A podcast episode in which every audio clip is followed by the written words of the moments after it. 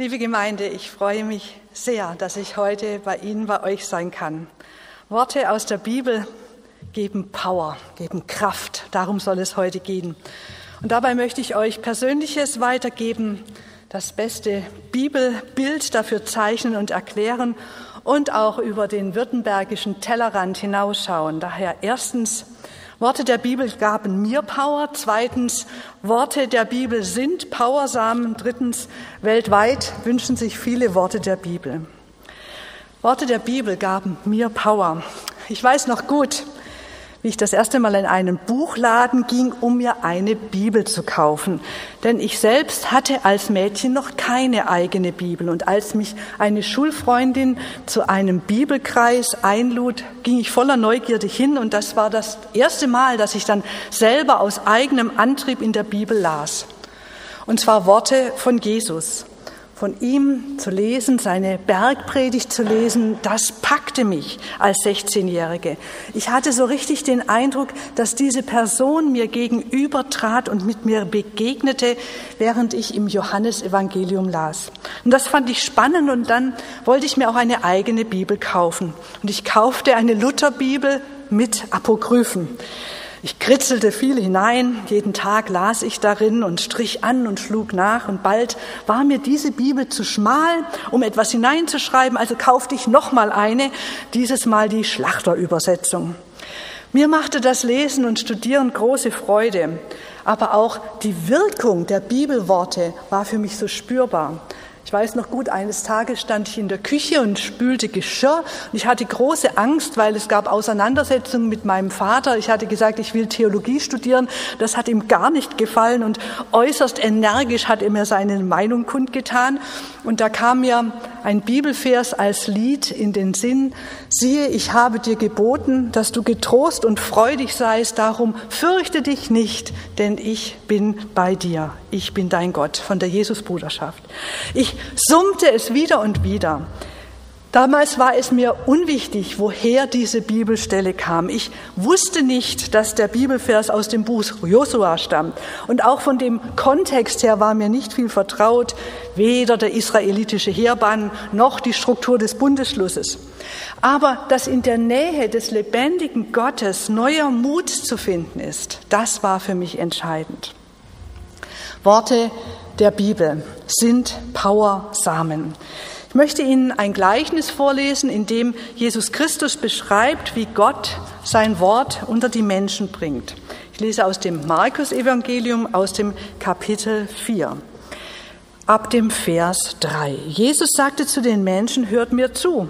Ein Bauer ging aufs Feld, um zu säen. Während er die Körner auswarf, fiel ein Teil davon auf den Weg. Da kamen die Vögel und pickten sie auf. Ein anderer Teil fiel auf felsigen Boden, wo es nicht viel Erde gab. Die Körner gingen schnell auf, weil sie nicht tief im Boden lagen. Aber als die Sonne hoch stand, wurden die Pflanzen verbrannt. Sie vertrockneten, weil sie keine tiefe Wurzel hatten. Ein weiterer Teil fiel zwischen die Disteln. Die Disteln schossen hoch und erstickten die junge Saat. Deshalb brachten sie keinen Ertrag. Aber ein anderer Teil fiel auf guten Boden. Die Körner gingen auf, wuchsen heran und brachten Ertrag. Manche dreißigfach, andere sechzigfach, andere sogar hundertfach.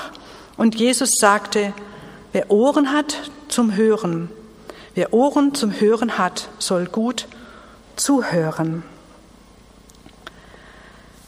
Wie können wir das Gleichnis heutzutage verstehen? Wie können wir gut zuhören?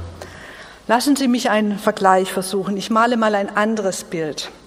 Aufgewacht, der Wecker klingelt und der verschlafene Mensch hebt sich aus seinem Bett, er reckt und er streckt sich. Kennen Sie das? In der linken Schulter spannt es, oh, das zieht und zwackt. Und das rechte Bein ist noch ganz taub, man kann schlecht auftreten. Das Bein fühlt sich so an, als würde es gar nicht zu diesem Körper gehören. Und erst der Kopf, der ist noch ganz benommen und brummt. Man kaum, kommt kaum zu sich an manchen Tagen. Ein Mensch, ein Körper und doch so viele verschiedene Stellen, wo es zwickt und zwackt am Morgen. Kennen Sie das? Kennst du das?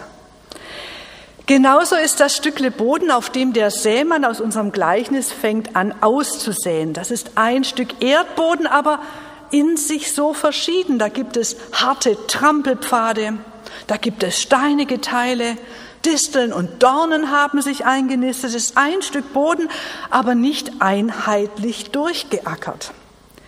Herkömmlicherweise werden die verschiedenen Bodenteile auf verschiedene Menschengruppen hingedeutet. Denn Jesus, der sah die große Menschenmenge vor sich und dann sprach er dieses Gleichnis. Dieses Gleichnis ist uns übrigens von drei Evangelisten überliefert und auch die Auslegung Jesu wurde von Matthäus und Markus und Lukas festgehalten. So wichtig ist diese Bildgeschichte. Es ist Jesus selbst, der dann die verschiedenen Teile des Saatbodens auf verschiedene Menschen bezieht. So wie in einer Blitzlichtaufnahme redet Jesus über verschiedene Menschengruppen. Leute, die den harten Wegen gleichen, Leute, die wie Felsboden mit ein bisschen Erde drauf sind, Leute, die neben Dornen leben und schließlich Leute, die wie ein guter Ackerboden sind. Jesus erzählt von Powerworten, die die Kraft des kleinen Samenskorns in sich hat. Er erzählt, dass Gott seine Powerworte ausstreut. Wir wissen heute nicht, wen damals welcher Zustand betraf, ob es da eine hart gewordene Magdalena im Alter von vielleicht siebzig Jahren gab, die viel Leid erfahren hatte, mehrere Kinder gestorben, vor Trauer und Schmerz hart geworden. Oder ob es in der Menge einen reichen Simon gab, der durch viel Geschäftsverkehr abgestumpft und hart geworden war für die Nöte des Nächsten. Oder einen Eli, der eine ängstliche Natur hatte und sich ständig Zukunftssorgen machte. Dornen wuchsen in seiner Angst und schnürten ihm das Gottvertrauen ab. Oder eine begeisterte junge Mirjam, die erst vor kurzem Jesus getroffen hatte und nun war sie voller Eifer und Elan, aber ihre Wurzeln waren noch nicht in die Tiefe gegangen. Wir wissen heute nicht, welche Menschen Jesus damals vor sich sah in dieser Menge. Bestimmt ganz unterschiedliche Leute. Und wir müssen uns, uns auch so vorstellen, dass Jesus dieses Gleichnis nicht nur einmal seinen Jüngern erzählt hat und den Leuten, die zu ihm kamen, sondern Jesus erzählte seine Gleichnisse sehr häufig. Das war seine Art, die Menschen zu lehren. So haben die Jünger seine Worte, seine Lehre aufgenommen. Ja, so haben sie seine Worte auswendig gelernt. Übrigens, es gab damals schon ein Rallye-Buch. Im Markus-Evangelium zum Beispiel kann man heute noch nachlesen, wie die Gleichnisse als Unterrichtsstoff, als Katechismus hintereinander geordnet wurden, um sie der damaligen Zuhörerschaft einfacher einzuprägen. Das Gleichnis jedoch selbst ist offen, auch für andere Deutungen. Und dabei ist immer der persönliche und auch der kulturelle Hintergrund entscheidend. Daher möchte ich das Stück Erdboden mit einem jeden von uns heute Morgen hier vergleichen. Harte Pfade, feste Felsen, dornige Sorgen und böse Vögel kennen wir alle, oder? Wir kennen diese Stellen an uns selbst meistens recht gut. Harte Pfade. Was ist bei uns alles drüber gegangen, dass sich harte Pfade in unserem Kopf gebildet haben? Sind da Verhaltensmuster, die ich mir über die Jahre zugelegt habe? Und wenn dann besondere Worte fallen oder ich in eine Situation komme, da reagiere ich gar nicht mehr. Das ist hart. Es gibt Stichworte, da stelle ich automatisch auf Durchzug. So bestimmte Gesprächsanleitungen wie zum Beispiel, oh, da sollten wir jetzt mal ganz offen miteinander drüber reden. Oder was hat dir dieses Wort heute ganz neu gesagt? Durchzug. Auch eine bestimmte Art zu gestikulieren oder sich zu bewegen, das kann beim Gegenüber Reaktionen auslösen, von denen ich nichts ahne. Und das sind die harten Pfade, die sich im Laufe der Jahre festgetrampelt haben, die ausgetreten sind. Und wenn da ein Samenkorn Gottes drauffällt, hat es keine Chance. Was ist bei uns alles drüber gegangen, dass sich so harte Pfade im Kopf gebildet haben? Feste Felsen. Die festen Felsen in einem Menschenleben möchte ich mit den Problemzonen vergleichen, die nie aufgearbeitet worden sind. Da kann ich ja in einer christlichen Gemeinde engagiert sein und mich zugehörig fühlen. Für bestimmte Samenkörner Gottes gehe ich auf und erwachse ich und grüne ich. Aber wenn das Wachstum an so bestimmte Dinge kommt, dann stoßen die Wurzeln auf einen festen Felsen. Beim anderen ist viel Einsatz und Engagement zu sehen und der mischt gern überall mit. Aber sein Felsen, der heißt Macht.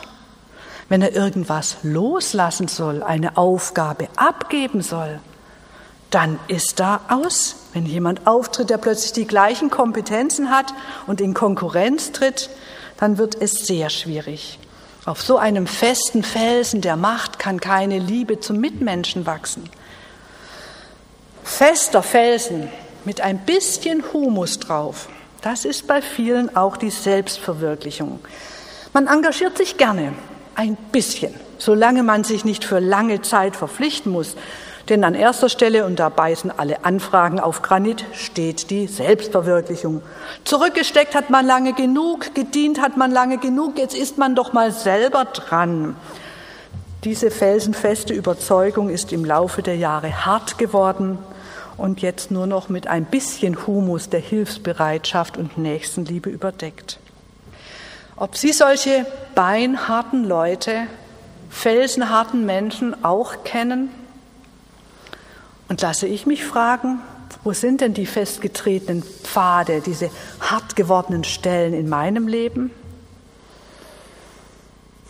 Und dann noch die dornigen Sorgen und die bösen Vögel. Es gibt ja Pflanzen, die breiten sich überall aus, egal wie der Boden beschaffen ist. Als wir noch in Stuttgart waren, da hatten wir an der Hanglage, durften wir so einen Gemeindegarten mitbenutzen, aber der war voller Brombeerdornen. Also was Schnelleres als Brombeerdornen ist höchstens noch der Girsch. Ne? Der wächst auch so schnell. So wachsen auch die Sorgen in unserem Leben und das kennen wir, glaube ich, alle. Die Sorgen um die Zukunft, gerade wie wird es werden mit meiner Rente, wenn wir jetzt schon im ersten Quartal fünfzig Milliarden weniger Einkommen alle miteinander verdient haben? Die Sorgen um die Kinder, wie wird es ihnen ergehen? Werden sie Halt im Leben finden? Wird ihr Leben gelingen? Und die Sorgen um die Gesundheit. Bleiben Sie gesund, der häufigste Satz momentan. Dornige Sorgen kennt jeder und sie wachsen so schnell. Und sie wollen die Hoffnung überwuchern. Vor einigen Wochen haben die Schülerinnen und Schüler ja wieder die Halbjahrszeuge bekommen und das ist mit Corona ja ein besonderes Sorgenjahr. Mir erzählte vor einigen Jahren ein Schüler, oh, ich habe mein Halbjahrszeugnis bekommen und oh, ta, ta, ta, ta, ich habe ich hab so gebetet am Morgen und Psalm dreiundzwanzig, der Herr ist mein Hirte und mir wird nichts mangeln und ich habe es gekriegt und die Versetzung ist gefährdet. Was mache ich denn jetzt? Ich habe dann eine Weile mit ihm gesprochen. Die anderen haben ihn sogar ausgelacht, haben gesagt, Abschlussklasse, ja, du hast ja jetzt wirklich Sorgen, gell? Wirst du einen Ausbildungsplatz finden, oder? Nur miese Karten. Diese Schulkameraden, die glichen diesen bösen Vögeln, die noch die letzten Körner der Hoffnung weggepickt haben. Er hat einen guten Ausbildungsplatz gefunden, darüber bin ich froh. Kennen wir nicht alle diese Sorgen, die uns auch nachts umtreiben und den Schlaf rauben? Und da kann es dann sogar sein, dass die Hoffnung auf Gott schwindet. Denn die bösen Vögel und die dornigen Sorgen, die haben es genau auf die hoffnungsvolle Saat Gottes abgesehen. Dass ich mich nicht mehr mit diesen Worten beschäftige. Und so gierige Vögel, die begegnen uns nicht nur in anderen Menschen, sondern auch in den Medien. Wie viel sind wir jetzt gerade medial unterwegs? Und wie viel Werbung begegnet uns da? Und in jede dieser Werbung werden Abermillionen Euro gesteckt, damit sie dranbleiben und damit sie dieses Produkt auch kaufen und dass sie sich schlecht fühlen, wenn sie das nicht haben. You never have lived if you didn't have. No? Yeah. Also die Gier wird in uns geweckt und das sind auch gierige Vögel, die die hoffnungsvolle Saat Gottes wegpicken wollen. Wir sollten diese Sorgen bei uns nicht heimisch werden lassen. Und da gilt das Schöne. Das ist in der Lutherbibel so toll überschrieben bei diesem Gleichnis. Das Gleichnis vom Sämann heißt es hier. Denn Gott ist der Sämann. Der Sämann, der sät aus. Gottes Wirken, Gottes Art soll betont werden. Er selbst ist es, von dem redet Jesus, dass dieses Wort von Gott ausgesät wird. Deswegen ist es Powersamen. Nicht, weil ich so schlau bin und weil ich so viele Bibelverse auswendig kann oder weil ich vielleicht Griechisch gelernt habe oder Hebräisch. Nein, dieses Wort hat deswegen so viel Kraft, weil Gottes Kraft in ihm liegt und er durch dieses Wort wirkt. Und viele, viele Saatkörner werden in einem Menschenleben ausgesät, auch in ihrem Leben. Das kann bei den Eltern anfangen, das kann beim Kindergottesdienst anfangen, das kann weitergehen über die Jungschar, den Konfirmandenunterricht, den Gottesdienst, Saat voller Kraft. Und wenn wir hier an diesem Ort sind, ich habe mich ein bisschen mit der Geschichte ihrer Kirche beschäftigt, da geht das ja schon jahrhundertelang mit der Aussaat. Das ist ja, wow, das ist zum Staunen, diese Sankt Martinskirche. Powerworte, Worte voller Kraft werden ausgesät bei jeder Art und Weise, auch bei der Bibelarbeit, da steckt Gottes Kraft drin und die ergeht über dich. Auch wenn dir Menschen in Liebe als Boten Gottes begegnen. Viele Saatkörner, Powersamen fallen auf uns nieder, auch wenn wir selbst in der Bibel leben, lesen. Der lebendige Gott streut immer und immer wieder. Und auch einen steinigen Boden, den gibt er nicht auf. Und diese Saatkörner, die stecken voller Kraft. Denken Sie an die Wintersaat, die letztes Jahr schon ausgesät worden ist. Und was hatten wir für einen harten Frost? Und jetzt kommen die kleinen Samen raus und strahlen so grün, dieses Wachstumsgrün. Das ist die Power, die in jedem Bibelwort drin steckt. Viel Saat voller Kraft streut Gott der Herr in unser Leben. Vielleicht können wir in diesem Gottesdienst auch darüber nachdenken, welche Bibelworte in unserem Leben schon Bedeutung hatten. Rainer Klotz hat mich vorhin in der Sakristei schon gefragt und ich habe geantwortet, es sind viele. Wo ist schon etwas gewachsen? Welches große Versprechen, welche gute Aussicht stellt uns Jesus vor? Gott selbst ist der Sämann, der sich um die Saat kümmert und er will die Saat auch in dein Leben streuen. Und heute Morgen wird es möglich sein, dass auch diese Gemeinde neues Wachstum geschieht. Das geschieht hier und das geschieht weltweit. Drittens, weltweit wünschen sich Menschen Worte aus der Bibel. Das ist so großartig. Der Sämeister, der Powermeister, unser großer Gott kümmert sich darum, dass Einzelne diese Powerworte gut aufnehmen können, und zwar in so vielen Völkern der Erde. Und das begeistert mich, dass rund um den Globus die Bibel gelesen wird, das Wort Gottes. Und das beginnt schon mit diesem dicken Buch hier. Deswegen habe ich extra auf die Kanzel hochgeschleppt. Biblia Hebraica Stuttgartensia heißt es. Also der hebräische Urtext, der wird in Stuttgart hergestellt. Der wird in Stuttgart zubereitet, denn aufgrund des Codex Leningradensis haben sie hier mit der Biblia Hebraica den Urtext, wie er besser nicht sein könnte. Und da steckt das Wort Stuttgart drin, also können wir als Württemberger schon ein bisschen stolz drauf sein. Alle Leute, die Theologie studieren, ob die nun in Japan sind oder in Australien, Biblia Hebraica Stuttgartensia. Das ist schon nicht schlecht. Ebenso das griechische Neue Testament, Nestle-Aland genannt, das liegt da vorne, wurde auch in Württemberg hergestellt. Hochkonzentrierte, vollbelesene Textversteher und Kenner der Papyri und Kodizes haben jahrzehntelang daran gearbeitet, dass die biblische Überlieferung zuverlässig und bestmöglich vorhanden ist. Heute ist ein großes Zentrum dafür in Münster, an der Uni Münster, das Neutestamentliche Institut für Textforschung. Die haben auch ein tolles Bibelmuseum mit lauter echten alten Bibeln. Also Rainer, da musst du hinfahren, zum Vitrinen abstauben oder gucken.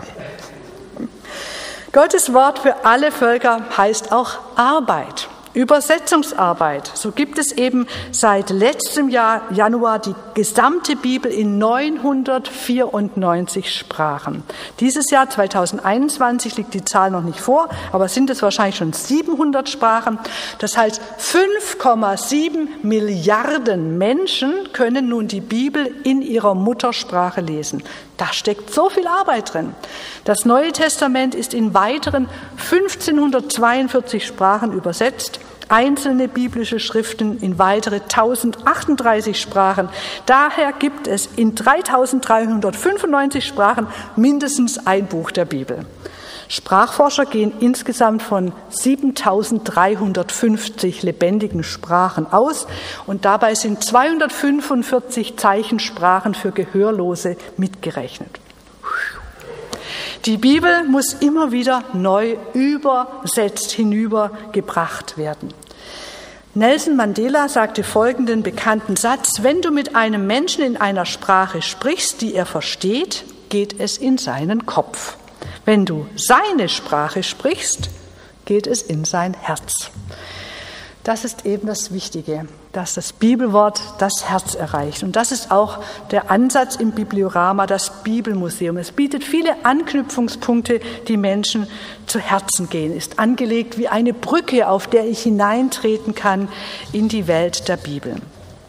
Und in diesem Januar, Sie haben es bestimmt mitbekommen, haben wir eben in Deutschland das Glück, dass die Basisbibel komplett erschienen ist, ist ein Bestseller geworden. Also diese schöne rote, die da steht, die ist gerade ausverkauft. Genauso waren das in den letzten Jahren die Luther-Übersetzung oder die katholische Einheitsübersetzung. Es ist wahr. Rund um den Globus reißen sich die Menschen um die Bibel. Eine Million Bibel wurden nach Kuba importiert. Bei der Weltbibelhilfe bekommen wir das immer wieder hautnah mit, wie die Bibel Worte den Menschen gerade in Krisenregionen so viel Kraft geben. Ob das Syrien ist, ob das der Konflikt der Armenier ist, ob Äthiopien oder Irak. In Afrika geht es viel um die Jugend und Jugendausgaben. Ah, das sind so viele Hoffnungsgeschichten. Alle diese Fakten zeigen an, dass Millionen von Menschen die Bibel lesen wollen. Und es ist ja interessant, sehr, sehr viele Bibeln, die in Deutschland verkauft werden, werden wo produziert? Leider nicht alle in Nördlingen, sondern in China. China hat die größte Bibeldruckerei der Welt. Mehr als hundertfünfundsiebzig Millionen Bibeln wurden da inzwischen gedruckt. Also, vielleicht kann der Blick über den Tellerrand die eigene Brille noch mal putzen, um zu sehen, welche Power in den Bibelworten steckt. Eine Bibel, die sollte gelesen werden. Ich wollte Ihnen eigentlich meine Erstbibel noch mitbringen, aber ich habe sie leider im Büro. Ich konnte sie gestern Abend nicht mehr einpacken. Die sieht schon total zerfleddert aus. Aber vielleicht brauchen Sie auch eine zweite, eine andere Übersetzung, um das Wort neu zu hören. Vielleicht möchten Sie die Bibel mal in einer anderen Sprache lesen, zum Beispiel auf Englisch oder auf Französisch oder auf Spanisch. Es gibt auch einen ganz neuen Blick auf dieses Wort. Oder man sollte heute Morgen vielleicht mal in sich gehen und fragen, warum macht mir das eigentlich keinen Spaß, in der Bibel zu lesen? Warum spüre ich da keine Power? Woran kann das liegen? Ist es harter Boden? Sind es übergroße Sorgen? Warum schlage ich denn die Bibel nicht mehr auf? Also ich wünsche Ihnen, dass die Bibel, egal in welcher Form, für Sie eine ganz große Ladung von Wortsamen ist, guter Wortsamen, und dass diese einzelnen Worte in Ihrem Leben Kraft entfalten können. Jesus sagte, der Same ist das Wort Gottes, der Sämann sät das Wort. Diese aber sind es, bei denen auf gutes Land gesät ist, die hören Gottes Wort und nehmen es an und bringen Frucht. Einige dreißigfach, einige sechzigfach, andere sogar hundertfach. Und Jesus sagte, wer Ohren zum Hören hat, soll gut zuhören. Amen.